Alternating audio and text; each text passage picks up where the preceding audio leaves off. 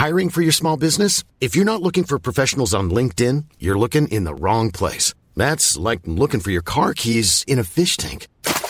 LinkedIn helps you hire professionals you can't find anywhere else, even those who aren't actively searching for a new job but might be open to the perfect role. In a given month, over 70% of LinkedIn users don't even visit other leading job sites. So start looking in the right place. With LinkedIn, you can hire professionals like a professional. Post your free job on linkedin.com slash people today. Hi, I'm Daniel, founder of Pretty Litter. Did you know cats tend to hide symptoms of sickness and pain? I learned this the hard way after losing my cat, Gingy. So I created Pretty Litter, a health monitoring litter that helps detect early signs of illness by changing colors, saving you money and potentially your cat's life. Pretty Litter is veterinarian developed, and it's the easiest way to keep tabs on your fur baby's health right at home. Go to prettylitter.com and use code ACAST for 20% off your first order and a free cat toy. Terms and conditions apply. See site for details. Since 2013, Bombas has donated over 100 million socks, underwear, and t shirts to those facing homelessness. If we counted those on air, this ad would last over 1,157 days. But if we counted the time it takes to make a donation possible, it would take just a few clicks. Because every time you make a purchase, Bombas donates an item to someone who needs it. Go to bombas.com slash ACAST and use code ACAST for 20% off your first purchase. That's bombas.com slash ACAST, code ACAST. Hello and welcome to episode 23 of the world's first Paul Weller fan podcast. And let's get straight into it. This is our most ambitious week yet. Seven podcasts in seven days, a celebration of the Style Council, each episode with a different honorary councillor. And I'm so pleased to be sharing this one with you. My guest is J. Ella Ruth. Or if you're checking your sleeve notes, or the VHS of the Far East, Far Out Council Meeting Japan concert film, Jay Williamson, as she was known back then. This is a proper exclusive. Not only did she do brilliant work with the Style Council in 1984, live and on record, but she also sang lead vocals with brand new heavies, worked with Michael McDonald, Whitney Houston, CeCe Peniston, Gladys Knight, Jermaine Stewart, and so many more. And she's back part of the band from the Style Council with our previous guest, Anthony Harty. I love saying this. This feels like a proper radio show. This is a proper exclusive. So get comfy and let's get into it. J. Ella Ruth. Hey, thanks for joining me. Oh, my pleasure. I'm so excited. I'm like a small child. I'm so excited about this one because you've never spoken to anybody ever about any of this stuff, have you? Nope. no, not at all. I've been asked, but you know, I just at the time I, I just didn't feel I had anything to say, which is silly, really. But then that's that says an awful lot about me as a younger woman. I was very, very shy girl. I come from um, a proper little working class council estate family. I wanted to sing. I used to sit on the set. I, I went to an all white school in Heston. And at the time, people were like, Heston? Heston? Never heard of that because you know where's Heston? And uh, I used to sit on the step because I, I, didn't make a lot of friends at my school because you know we go to school in the seventies. Racism was just open. Yeah. It was you know there was yeah. no PC. It was just uh, you know the, even the teachers called me names. I used to sit on the step and sing because I was quite a sad little girl, sad little sad faced little girl. Little, you know all of the world's troubles were on my shoulder, and I got that way when I lost my sister, who was two years older than me, just when I started high school. So the little Jay that Paul met was this little sad, shy thing. But when she sung, I was in my bubble, my happy bubble. What a bloody voice it is, I have to say. Oh, just get out of here. Honest to God. I mean, we're going to get into this, but wow. Uh, so some of the songs I sung sitting on that step at Heston School was, uh, you know, jam songs. Jam and Elvis Costello. I mean, we grew up listening to everything, everything, everything, you know, ska, blue beat, jazz, this, that, everything. And, you know, and all the pop stuff that was in the pop, Top the Pops. Top the Pops was like our holy grail every Thursday night or whenever it came on, I can't remember. I was into the jam and I was into Elvis Costello. So we moved to Chiswick. Only turned, turned out I lived, I moved into a house round the corner from Elvis Costello. Round the corner. and then, you know, a couple of years later, I'm auditioning for Paul Weller. My point is you speak your existence into being. You do. Mm, love you it. think it, you talk it, it happens. I'm telling you. I have gone through a weird, weird time recently where I lost touch of doing that, where, you know, because my mum was ill and she passed away and all the rest. Yeah, I'm just remembering. It's it's weird doing this interview and thinking about that time and the whole time of my singing career before I sort of left the industry for quite quite some time. Yeah, you just you just think things into being. You speak that you just write your life. You write it. The conversation that we're going to have about your time with the Style Council also is. I mean, it's nearly forty years ago. Thirty-seven. Wow. Yeah. Seven years. Look at that. So I'm not expecting you to remember everything with pinpoint accuracy because, quite frankly, um, who would? Can you remember what songs it was, what jam songs it was you were singing on that on that? Oh, I used, to, I used to love. Oh, that's entertainment. Funeral Pyre, just, you know, any of his songs that were in the charts, we just sing them. And if we didn't know all the words, we just make them up. And it's so weird because I just got my tour bag.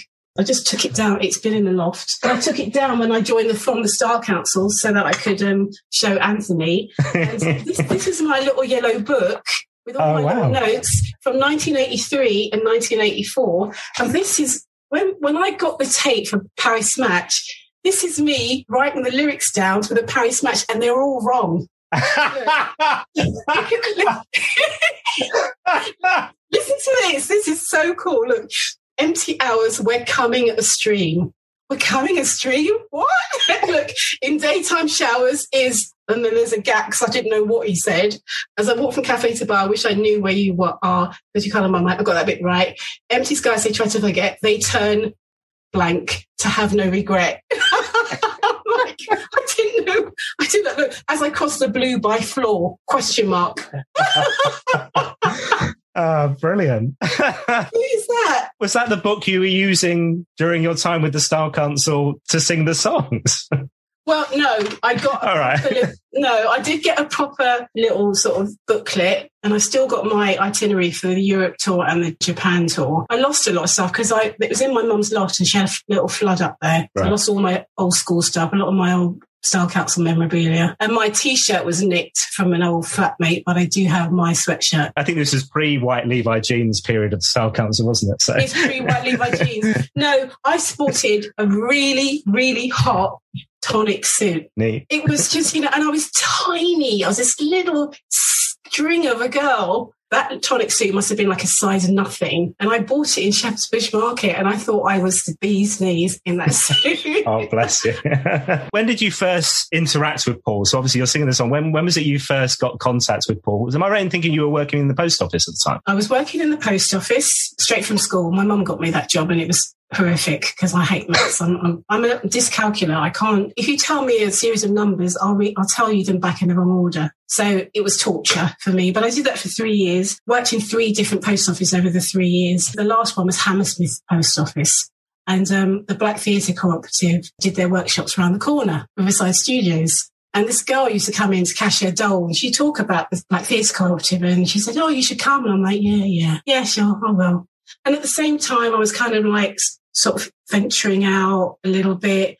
I've made my way, this little Heston girl, to Hackney and joined a lovers rock band called La Famille, which Caron Wheeler and Claudia Fontaine were in. And when they left, I replaced them. And the reason why I joined La Famille is because I heard a demo with um, Caron Wheeler's son, and I was determined to be in the same band as her. So, and she don't know this, but I, unfortunately, I didn't get to sing with her because she left, so I joined. And and so I was doing a little little things. You know, I met this guy. Do you remember there's a magazine called Loot?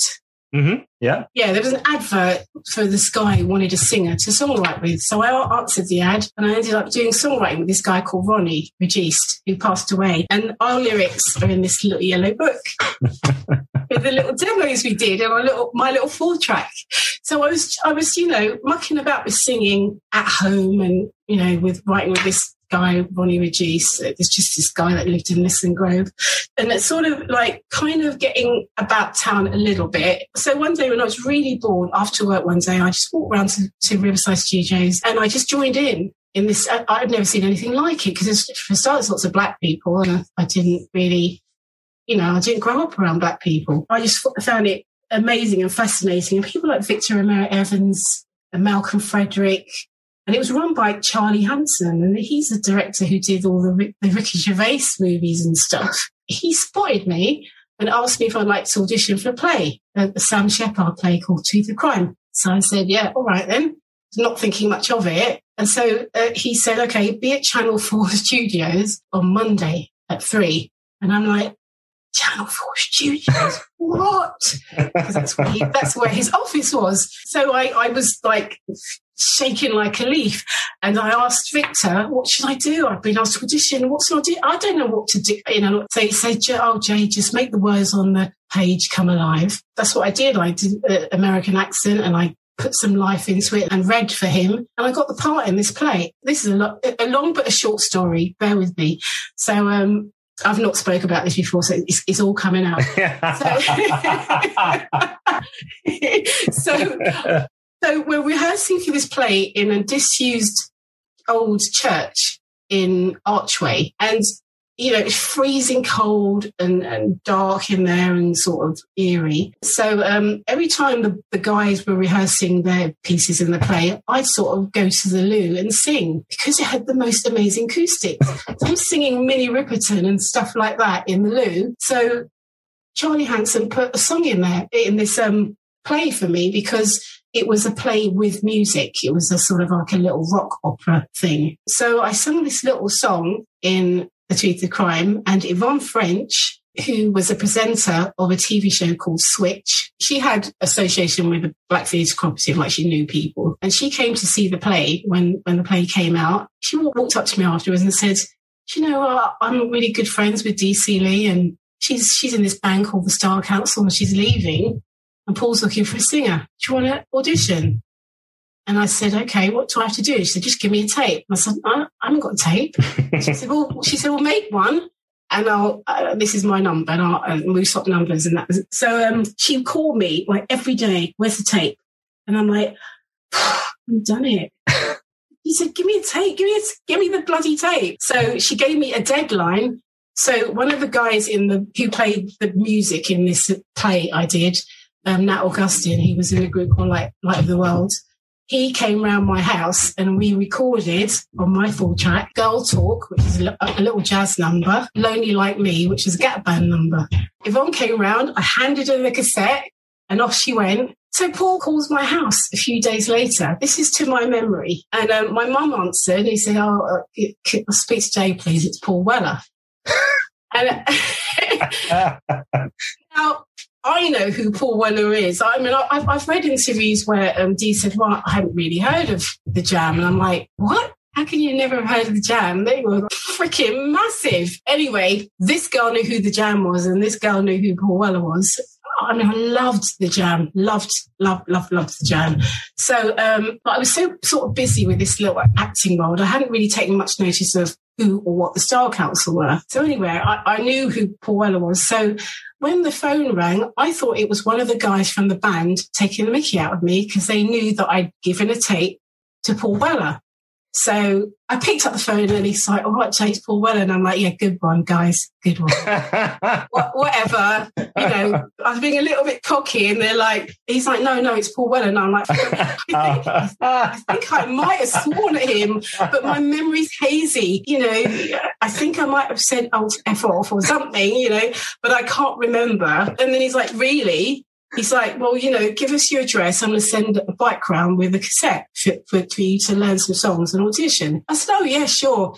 bike was round in an hour from Solid Bond Studios and they handed me this package with a cassette in it and some lyrics. I was shaking because I genuinely thought it was one of the guys. so I'm like, oh my God, oh mum, what am I going to do? He's not going to want me. so I've just told him. I've just told him to f off. I know, I know. I don't think. I don't, wonder if he remembers this because I remember it because out of sheer embarrassment. Anyway, but I never mentioned it. You know, I never. So um, I learned these songs. Another thing that is in my tour bag is my 1984 diary. Oh wow. Oh wow. Girl about town. We need to do weekly episodes where you read one month in each episode. That must be fascinating. What year is that? 84. So this is 84. So this is the yeah. year of you and the Style Council. Wow. Yeah. Wow. Wow. Yeah. Wow. So I was just reading it before we logged on, like the day that he called, the day that I looked, January the 23rd, pick up tape, Paul Weller.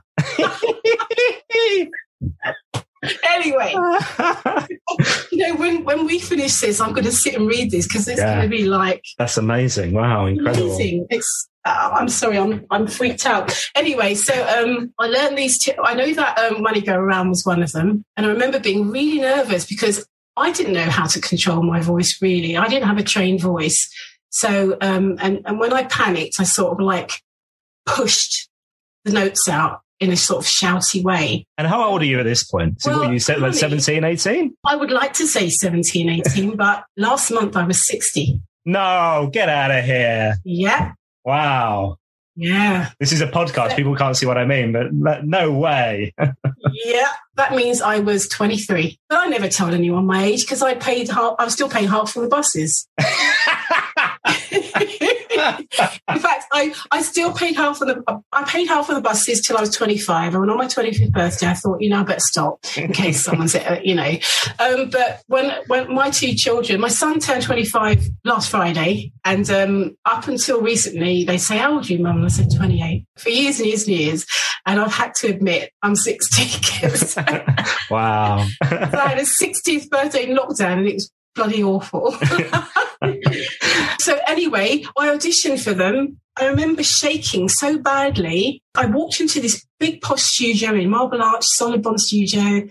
Paul greeted me. He said, "Oh, come in, come on through, come on through. It's really nice." And I'm like shaking, shaking, shaking. You know, have my little lyrics with me. And then there was this huge room with a grand piano, Mick sitting there. Paul said, "All right, all right, we, we do the first number." And they just started playing it, and Paul's just standing there watching me. And so I, I, I sung, you know, this this tune, and they go, "Right, great, yeah, now let's do Money Go Round." And I was like, "Oh my god, I'm in myself," because I'm thinking, this is the one that I really don't like singing because it's really high, and I don't know how to sing it properly. And I sung it anyway. And he said, "Yeah, yeah, all right, great, yeah, I'll go and have a word with my dad." I'm like, okay. And I can't remember if I was told on the spot or if I was told a few days later, because I thought I was told on the spot. But in my diary, there's a date where it says, guess who's the new Style Council backing singer? Me. Hold on a minute. I'll have to find it again. Let me see. Hang on. Here, January the 30th, Monday, January the 30th, 1984. Guess who is Paul Weller's new vocal backist? Vocal backist. I, can't, I don't even know the real words. I was like, I was like green around the gills. Look, and me in big letters, and then and Oh, then it's wow. got solid bond audition. So it must have been January 30th that I actually auditioned, and then I was told right away. and you're straight into it because those first dates of March. The first live date is is March 1984. So you've got like a month to, to, to get into I the. know. And and I was doing that. Augustine was doing some he was supporting Millie Jackson on tour and I was doing his vocals. So I, I remember on the first day of audition, I, I wrote in my diary, Oh my God, I have to tell Paul about tomorrow. And I think tomorrow was that I had a gig with Nat Augustine and Millie Jackson, but he was fine about it. So you get the gig with the Style Council, and this is you met as you mentioned with DC Lee. So she's signed to CBS, so she's not on this tour, and you're employed for the world tour, which kicks off with a live on radio, live on BBC TV gig in, in Chippenham. Is that your was that your first live performance? That was my first, and we were still rehearsing. He just sprung that on us, and I'm like, "What? We haven't. I haven't learned all the songs yet, and I don't know what to wear.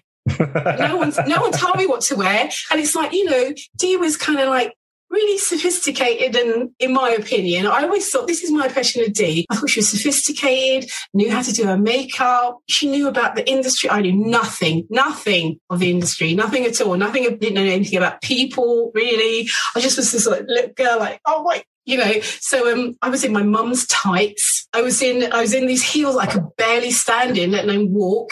And then i and then i bought and that skirt was what i used to wear when i was in the post office that awful skirt. And i only wore it because it was black and white check and then a red shirt like it's just like i used to wear to church or something. And i'm like oh god i just felt so untrendy and so out of my depth. But you know i want to say this and i've been thinking about this recently. Paul saw something in me that i didn't see in myself. And for that I just love that guy. I love him. I've not seen him in. I've not seen him since 1984. really wow. Never, yeah, I've not, never bumped into him. You know, I've been in this band and that, and worked with loads of different people. But I don't. I don't think we ever bumped into each other again. And it was such an intense period because you, like I say, you're bang into that UK tour. Straight into Europe and you're playing Lyon, Paris, Germany, Netherlands. And this is right around the time of that first album. So Cafe Bleu comes out when you're on that European tour as well. Yeah, yeah. Um, and big crowds, you know, people are, are really wanting to be a part of this and, and, and see this. Was that the first time you'd properly gone on the road, I'm guessing, as well then? Yeah. First time for everything. It's the strangest thing. I was with them for six months. I, I didn't know in what capacity. I didn't know I was a temporary replacement because there was no real dialogue. So I thought I was in the band. So when I wasn't all of a sudden in the band, I was a little bit heartbroken. But, you know, it didn't take long for me to understand why. I was not in the band anymore. I kind of, I love when people are in love. I'm one of those sort of soppy sorts. So, um, and I could see, you know, I could see the journey to each other from a distance. Right. So, so it made sense to me, you know. What do you remember about those those European tours? And then and then there was like a short uh, world tour. You mentioned Japan, USA. Yeah, yeah, yeah. I think we did. Was it one or two in California, and then one or two at, at the Savoy? Yeah, Savoy Theatre in New York, wasn't it? And Beverly Hills, uh, the Wilshire Theatre in Beverly Hills. Yeah, it was amazing, and and Japan was amazing you know, just really happy memories. Because Anthony mentioned that I think he remembers Paul saying that the Style Council was just so much fun, and it was like a YTS scheme because we were all so young, and you know, the guys didn't know how old I was. They they kind of assumed I was about sixteen, so I looked like a four year old at the time, this little skinny girl who didn't talk much. So, you know, like, and it's weird. I was I was talking to my brother about this a couple of days ago. When everyone else went to the bar, I often went to my room because I was just like Oh, bless you. Not very good with a social thing, you know, I get a little bit embarrassed and I'd like to know what to drink or order because I, didn't, I didn't do any of that. So, you know, I would sit there with a glass like all night. just, and then I wasn't good with the banter because it was lots of guys and, and I didn't talk to Paul much because I was, every time I was sort of around him, I was so tongue tied and knock kneed nothing came out. You mentioned this this shy girl comes alive on stage, comes alive singing mm. these songs. How did you feel in front of these big crowds? And particularly like Japan was massive, wasn't it? I think I got more and more confident. I do remember John Weller not like wanting me to sing it any different to Dee at all. So we had this ongoing little feud, bless him. He used to come and say, Here, Jay, Jay, yeah. I want you to sing it like Dee. I said, but I'm not Dee. I said, John, look at me. I, could, I was cocky with John funnily enough, but not with, not, not, not, with, not with a boss. No, I, I, used to stand on stage and I used to just concentrate on, I've got to sing this right. I've got to sing this right. It's got to be in tune. Because I, I thought in my little brain that if I sung one, one note wrong, Paul would sack me. And I don't know where, where this came from, but I was just, I think it was because to me, he, he seemed to be a bit of a perfectionist. If something wasn't right, I think I saw him early on in rehearsal get a bit moody, and I get like that, well, well moody. So I kind of recognized that, and I thought, right, I've got to get everything right because I don't want him to ever like, you know. And I remember singing one bum note one night at a gig, and he was playing his guitar, and I remember he shot a look at me, oh. shot a look back, you know, and carried on singing. And I remember my I, my knees just. I remember thinking, like I was going to faint because I thought that's it. He's going to sack me. Oh my god! Just you know, it was that important to me. It was that intense. Yeah. But Japan was by the time we got to Japan, I was I was a well confident little thing. I was, you know, I changed half time into like shorts and, and and Japan was where there was that little riot. Yeah, somebody mentioned this the other day. I didn't know anything about this. What was this? This is the strangest thing. I don't like Facebook but much, but I am I'm on it at the moment. And a Japan and since I joined Anthony's band, a Japanese fan messaged me through Facebook and talked about the famous riot that I caused, apparently. did you? Why? All it was was, you know, we did, I don't know if it was a soccer. I think it was. I can't remember. There were there was these like Japanese audiences. They sit in their chair and clap and and behave. And there's all these sort of like military guys around, and and you know we're these little cocky kids, and like, oh, look at all this authority. Oh, why can't they have fun like we are? So in the encore, I grabbed Helen's hand and we ran and jumped into the pit.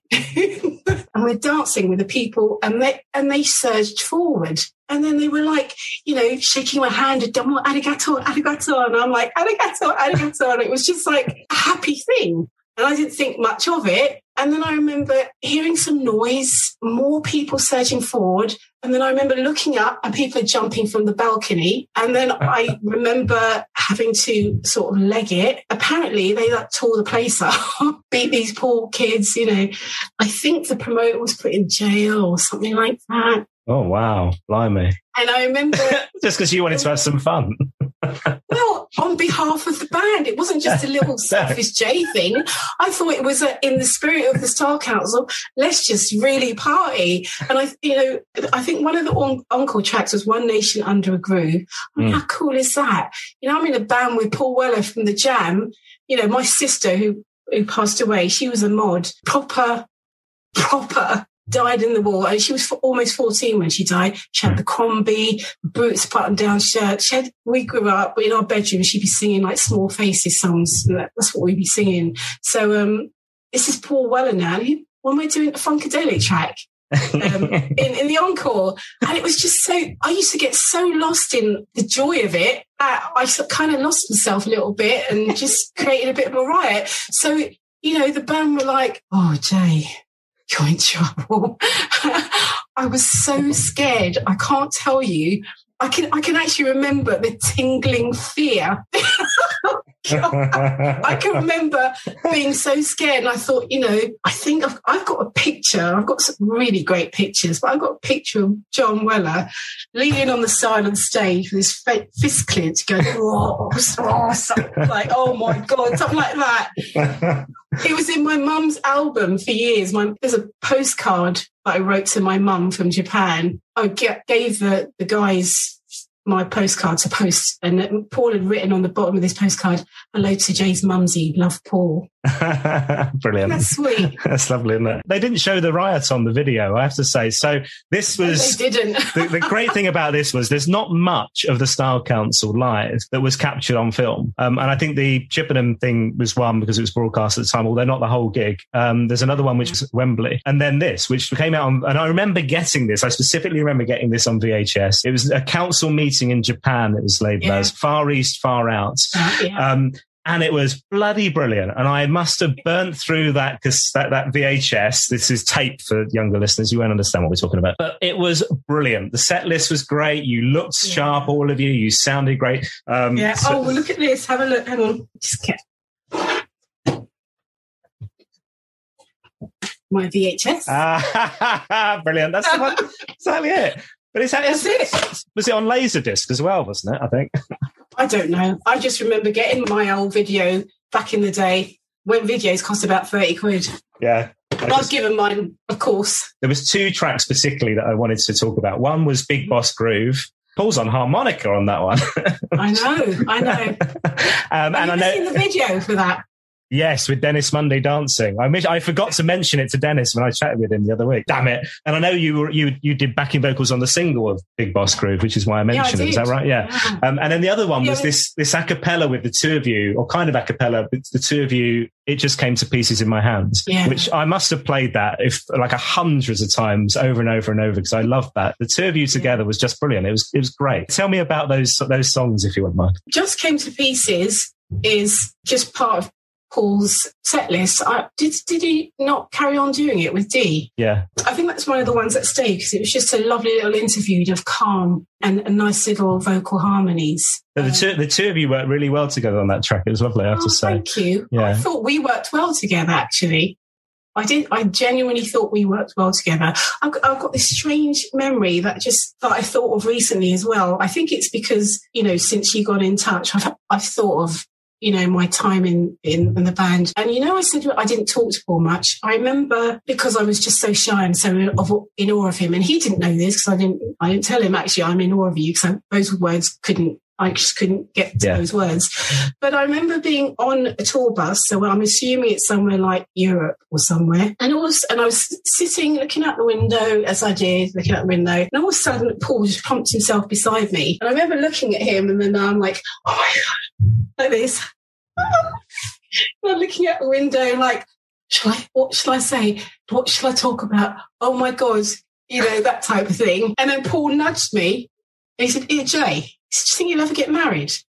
And I looked at him and I, uh, I thought, well, mm, and I said, uh, I don't know. I've never thought of it. I don't, I don't know, maybe. And I look back out the window again.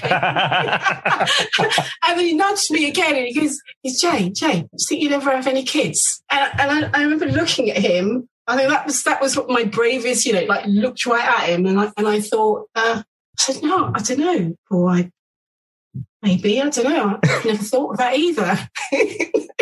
and then it, and then I think there was a bit of more silence and I think he just walked off. He probably, he probably thought, bloody hell, she's hard to talk to. Great voice, but blooming hell, she's hard, hard to have a chat with. Yeah. Oh my god. she doesn't even want to have a drink with me. What's going on? oh, terrible. There's two things, and I was going to grab it, so I can't know what I did with it. I was sorry, yeah, earlier. Hold on, two seconds. Uh, the so this is not the this is podcast doesn't any difference if I got it in my hand or not. I could have I could have faked it. But um, the great thing about this is not only are you captured on VHS, but you're captured on album as well. So this is do you know this one? This is this is the Style Council in concert. Dennis Munday put this together in 1998. And the first half captures those council meetings from 1984. Um, but the first half of the album is, is you performing Meeting Over Up Yonder, Up for Grabs, Long Hot Summer, One Nation Under a Groove that you mentioned, Le, Le Départ, Spring, Summer, Autumn. And then the second half is from Later with Dee But you're on CD as well, which is amazing. I didn't know that. This nine months that you mentioned is kind of captured forever in for, for those of us that are fans to be able to dip into and sample and see and hear, and which is lovely, I have to say. I didn't know that. And I wouldn't mind a copy from I'll somebody. See, I'll see what I can do and figure out. You, at the very least, you can have mine. Now, post Style Council, there's another big thing that I want to talk to you about. Brand New Heavies, one of the most ah. successful acid jazz UK funk groups of all time. And that first album that goes silver and the one that, let's be honest, we all love. Lead vocalist, Jay Ella Ruth, Brand New Heavies. How good was that? Do you, know, do you know how good was that? Do you know, I, do you know, I, I met this um, guy called Richard Mazda, um, and we went in the studio and did um, a single called Y, just the letter Y, which I wrote. And he was working with the JBs. The JBs. This is James Brown's Pretty cool. Fred Wesley cool. and yeah, Hello. Pee Wee Ellis So- and all that. Like that. you know. So Yeah. on my single Y had Fred Wesley do a solo on it. And so he's mainly trombone, right? Yeah, Uh, iconic. like the 60s and 70s, but then also you mentioned um, Parliament Funkadelic and in the second half of the 70s he was playing with them. Yeah. Exactly. So my single had Steve Williamson and Fred Wesley doing two solos. I mean, bloody hell, right? so anyway, to reciprocate, I sung the title track on their album called I Like It Like That. And so I'm doing a gig with the JBs Brixton Academy supporting De La Soul. And I think the guys from the Brand New Heavies saw me there because I remember at that gig, Carleen Anderson was there. And if Oh. there's one group I wouldn't have mind being in, that would, it would have been the Young Disciples. Oh God, I, I that's such an amazing band. So anyway, I, I I didn't know anything about the Brand New Heavies. I, they weren't known. You know, we met up. I sung some of their demos. Next thing you know, one of their demos is released. So my ma- I had a man. The only time I've ever had a manager. Uh, she she went steaming in there. Can't release these demos, and you gotta pay, and you gotta pay. And so um, the, my time in the New Heavies is a little bit frosty to my memory. We we recorded these tracks properly, and then you know it's it comes out as an album single and the video for Dream Come True. Oh my god, it was beautiful. And I was in this Versace all-in-one jumpsuit thing and a little skinny frame me. And because I was a little bit of a tomboy, I didn't want to wear the heels they gave me, so I wore my Timberland boots. And, and, and, and this cute little wig that they had this top hairdresser come and cut this wig for my head shape. And anyway, that video was squashed when they. I, I. Do you know what? Psychoanalyze this. I was in a band like the Star Council, then I wasn't, and then I was in a band like the Money Heavies, then I wasn't. It's not like anyone said, "Okay, bye, Jay. Thanks. Good to know you. We're just going to go and use this singer now." It was just like all of a sudden, this is what happened. The guys went to America. This is to my memory. And they said, well, you know, we're going to America to get a, rec- a, a record deal. This is when Dream Come True was out. Everything was lovely. We're doing gig at Dingwalls every Friday night. Mm. So really sharpening up nicely. And I was really coming out myself slowly, like properly. Didn't quite get the band. I know that they were funky, but I did, you know, as for, I'd asked them, you know, what do you want me to look like? What, they were not really responsive. So they flew to America and they signed with Delicious Vinyl. And part of the deal was to take a singer that was signed to Delicious Vinyl called N'Dea. She re-recorded the vocals. This is all unbeknownst to me. And the cheek of it, used my backing vocals on two of the tracks. Wow. Blimey. Didn't even, didn't wipe them off, just used mine and didn't credit me, which I, th- I think is just wrong. So then you know, I was around my mum's house. I hadn't left home yet. I was still at home. The dream come true came on the radio and mum turned it out. She said, there you are. And it was someone else singing it. I was, I, I was, it was such a shock that that was such a shock for me at the time. I can't tell you Yeah, how awful that was. I, I think I burst into tears because it was, I was so shocked. I, tr- I bumped into Jan, you know, years later and I was, you know, I, I tried to ask him why, Wh- why, why do you guys do that to me? But I don't think he really wanted to talk about it. I think he was a little bit, you know, like, eh, you know, with the Style Council, you, you'd gone through a similar thing where your time with the Style Council, like the ending of the Style Council for you is just yeah. you're you're just what you lose touch, you don't hear anything, Yeah, service yeah, is no longer required, or There you go. Well, you you know, I went to Paul's birthday party and that was lovely to go to that. There was supposed to have been a red wedge gig, I think, or something like that. And I was supposed to like, I was assuming that I was doing this gig and, but never got a phone call. Right. And then I hear that the gig had been done and Dee was in it. So I didn't say anything to anybody. I just thought, uh, uh, you know, I, had, I felt a bit of like, oh, that's awful Hmm. could have called me or someone said bye. Or, but you know, it's the industry. You know, you, you learn hard. You learn, but you know, to to learn the same lesson twice for me was strange. So I, I came out of the industry for a while um, after after many years of working with lots of different artists. You know, because I toured with Curiosity Kill the Cat three times. you were like vocal arranger for one of the songs I absolutely love. Name and number.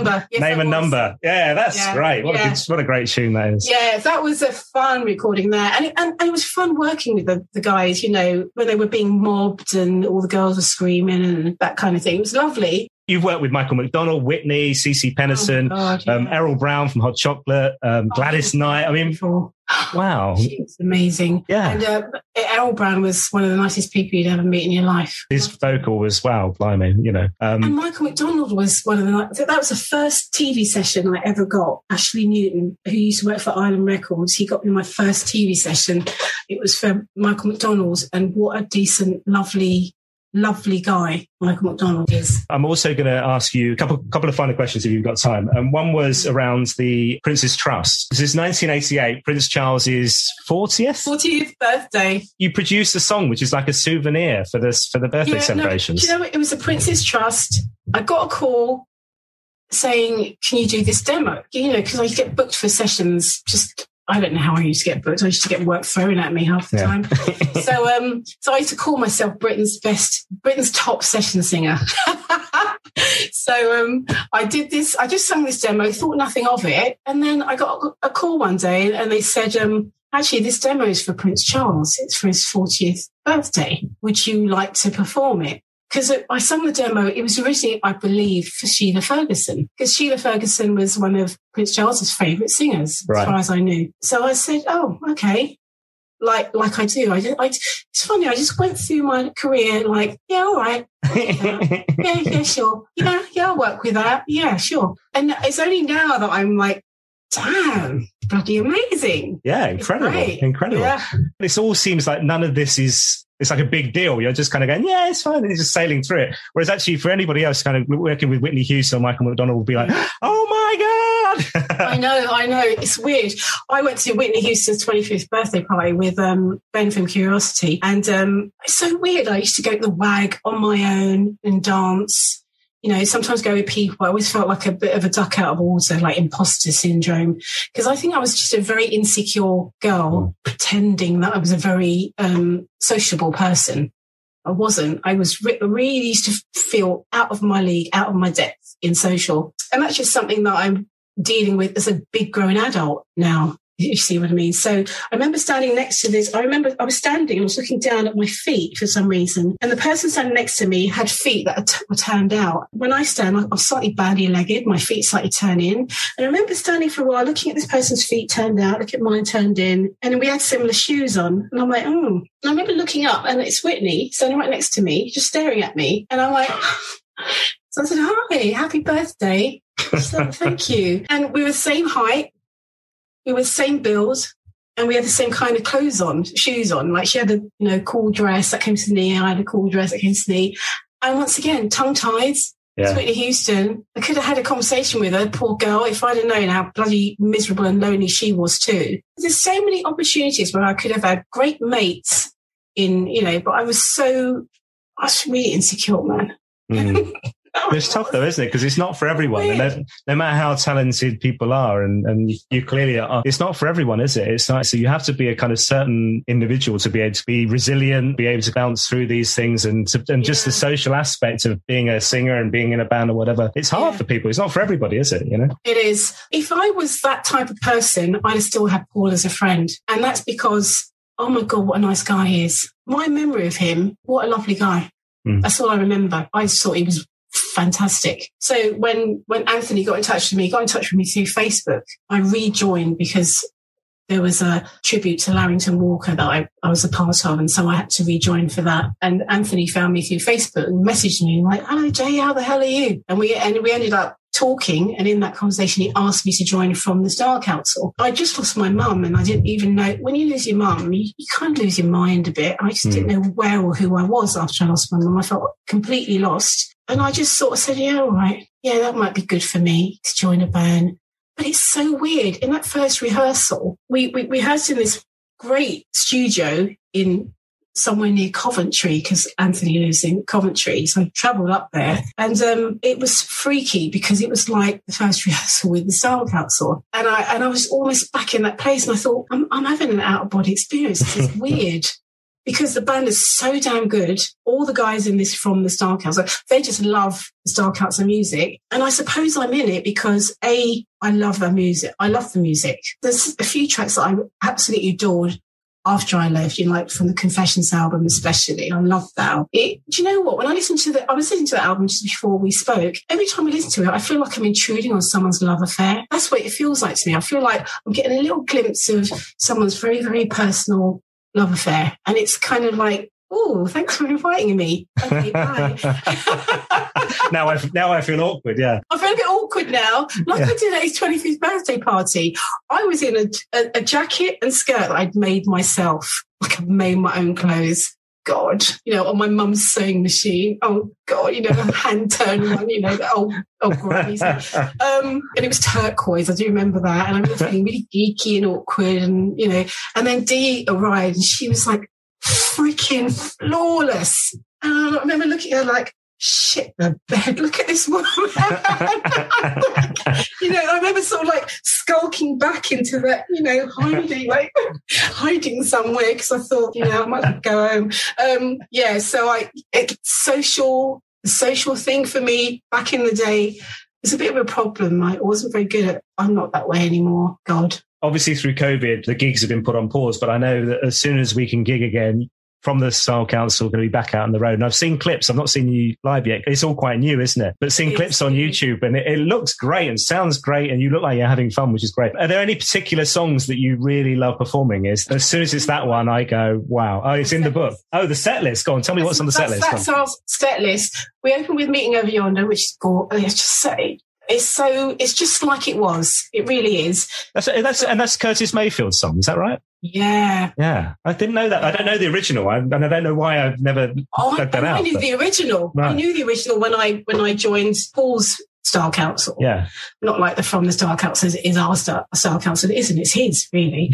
Head Starts Happiness, which I love. It's cute and sweet. Man of Great Promise, I never, this is new because yeah. we didn't do Man of Great Promise with me. That was later which is lovely. Speak Like a Child, Solid Bond, I've never done before because that was also not on our set list. It was not a 1984 track, I don't think. Big Boss Groove, how cool is that? I remember going to Solid Bond Studios to hang out. And then Paul's like, oh, Jay, Jay, come and sing on this. And then it was just like, you know, I think it was a verse that he sung, Dee doubled, and then Mick was sing a verse and I doubled.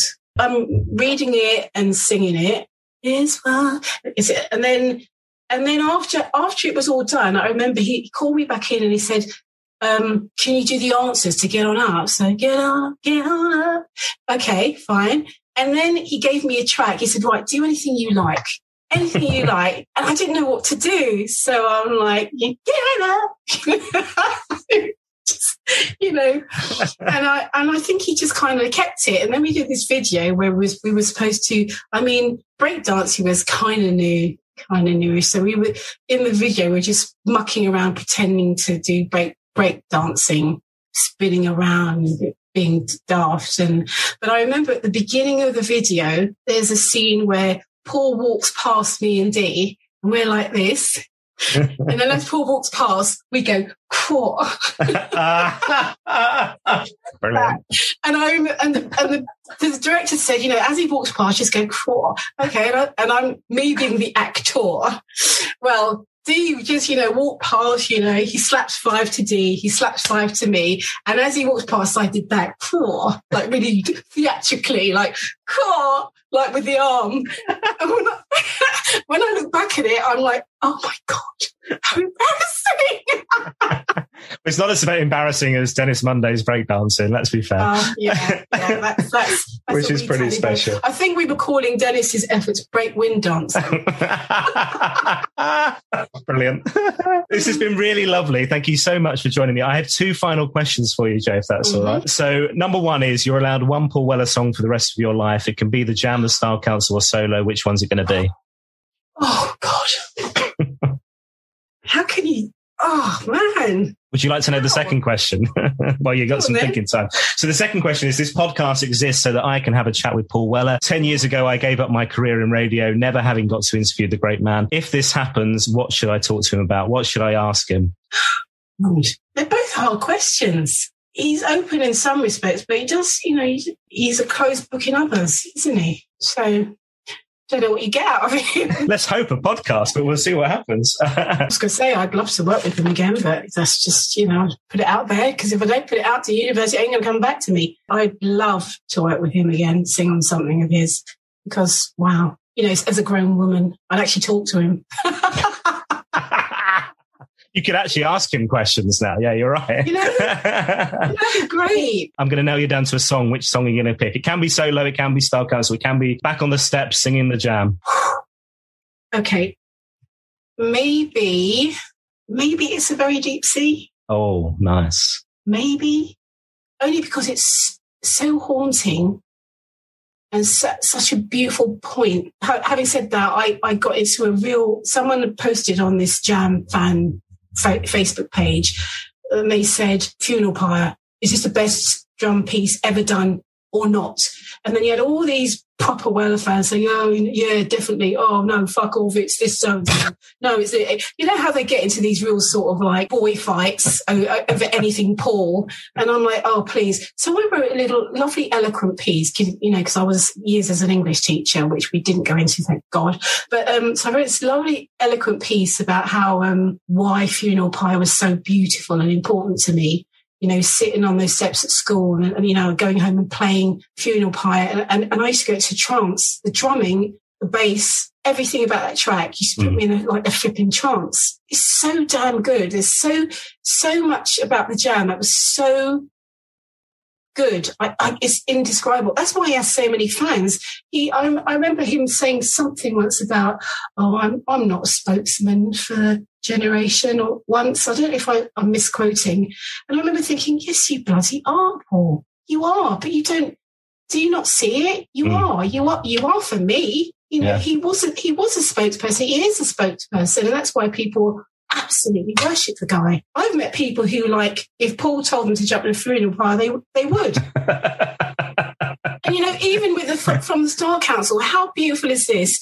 You sing "You're the Best Thing," people start crying yeah. in the audience, yeah. holding each other, oh, and, and dancing together like this. Yeah. You know, like, oh, this was our wedding song, and this was a song that was sung when my mum was passing. Oh my God, they're sobbing. And, and I feel like, I feel A, blessed because I was in it for just, you know, a little moment of time. It, it's beautiful. It's a beautiful thing to do. Singing with From the Style Council, it, it's, it's not like it's a tribute band, but it is. A, reliving such a beautiful moment, not just for us, for millions of people, and there are millions, and B, pay tribute to his songwriting. Well, yeah, the songs, the jam, the style council, the solo stuff, the the oh. words and the and the songs mean so much to people. And I think you're right. When you venture into that Facebook arena, and I've only just gone back to Facebook very recently, having uh-huh. having not not used it for a while because it didn't do my mental it's health annoying. any good. But you have to get in there to promote your work, and and I know I, it's I know, annoying. Yeah, it's really annoying. Bloody Facebook. I mean, I don't have anyone I've never known of anyone who's like I hold like a hero or like a, but I've just, there's been people, you know, Stevie Wonder and Prince, Michael Jackson and whoever, Paul, you know, who, uh, Elvis Costello, who you appreciate. I remember he was once queuing for the post, for their phone booth, you know, just, just to let people know, you know, back in the day, if you needed to make a phone call, you had to walk a few streets yeah, away yeah, yeah. to a little red box and put your money in and dial and make a phone call. So I was on the long distance phone call because I was dating this guy in America. So we're in this long, long distance phone call and Elvis Costello's waiting outside for the phone booth. So I opened the door and I said, hi. I, I said, not going to be long. He's like, no, no, no, don't worry. So like, you know, take your time. And I remember saying on the phone to my boyfriend, oh my God, oh my God, it's Elvis Costello. he lives around the corner from me. It's Elvis Costello. And, and Evan was like, who the fuck is Elvis Costello? Elvis Costello. Elvis Evan Costello. He was so jealous. well, that is that is basically me on the final episode of this podcast series, having a conversation with Paul Weller, where I basically just go. Oh, well, I hope you get that conversation because it it'll be cool. I hope hey. you get that. And I think this this as a premise for a podcast is really. I wish I'd thought of it. it's great. It's oh, great. bless you. Hey Jay, I've loved every second of this. Welcome back. Welcome back. And, and, I'm so glad that you've picked this podcast to chat with us as well about this because uh, we've uh, I've loved every second of it. I know the fans will too as well. So thank you so much for your time. Thank you. Well, that was an absolute blast. Hey, look, if you've enjoyed this podcast, please leave us a review. Please spread the word. Please tell your friends to have a listen. That was just incredible, wasn't it? Now, next up, trombonist Ashley Slater. Not only is he the man behind Freak Power with Norman Cook, aka Fatboy Slim, but Ashley played on the Lodgers single and the Cost of Loving LP, otherwise known as the Orange Album. Don't forget you can get in touch on Twitter. It's at Weller Fan Pod, or you'll find us on Instagram and Facebook at Paul Weller Fan Podcast. I'll see you next time. Cool fact a crocodile can't stick out its tongue. Also, you can get health insurance for a month or just under a year in some states. United Healthcare short term insurance plans, underwritten by Golden Rule Insurance Company, offer flexible, budget friendly coverage for you. Learn more at uh1.com. Hi, I'm Daniel, founder of Pretty Litter. Cats and cat owners deserve better than any old fashioned litter. That's why I teamed up with scientists and veterinarians to create Pretty Litter. Its innovative crystal formula has superior odor control and weighs up to 80% less than clay litter. Pretty Litter even monitors health by changing colors to help detect early signs of potential illness. It's the world's smartest kitty litter. Go to prettylitter.com and use code ACAST for 20% off your first order and a free cat toy. Terms and conditions apply. See site for details. Hey, it's Paige DeSorbo from Giggly Squad. High quality fashion without the price tag? Say hello to Quince. I'm snagging high end essentials like cozy cashmere sweaters, sleek leather jackets, fine jewelry, and so much more. With Quince being 50 to 80% less than similar brands. And they partner with factories that prioritize safe, ethical, and responsible manufacturing. I love that. Luxury quality within reach. Go to quince.com slash style to get free shipping and 365 day returns on your next order. Quince.com slash style.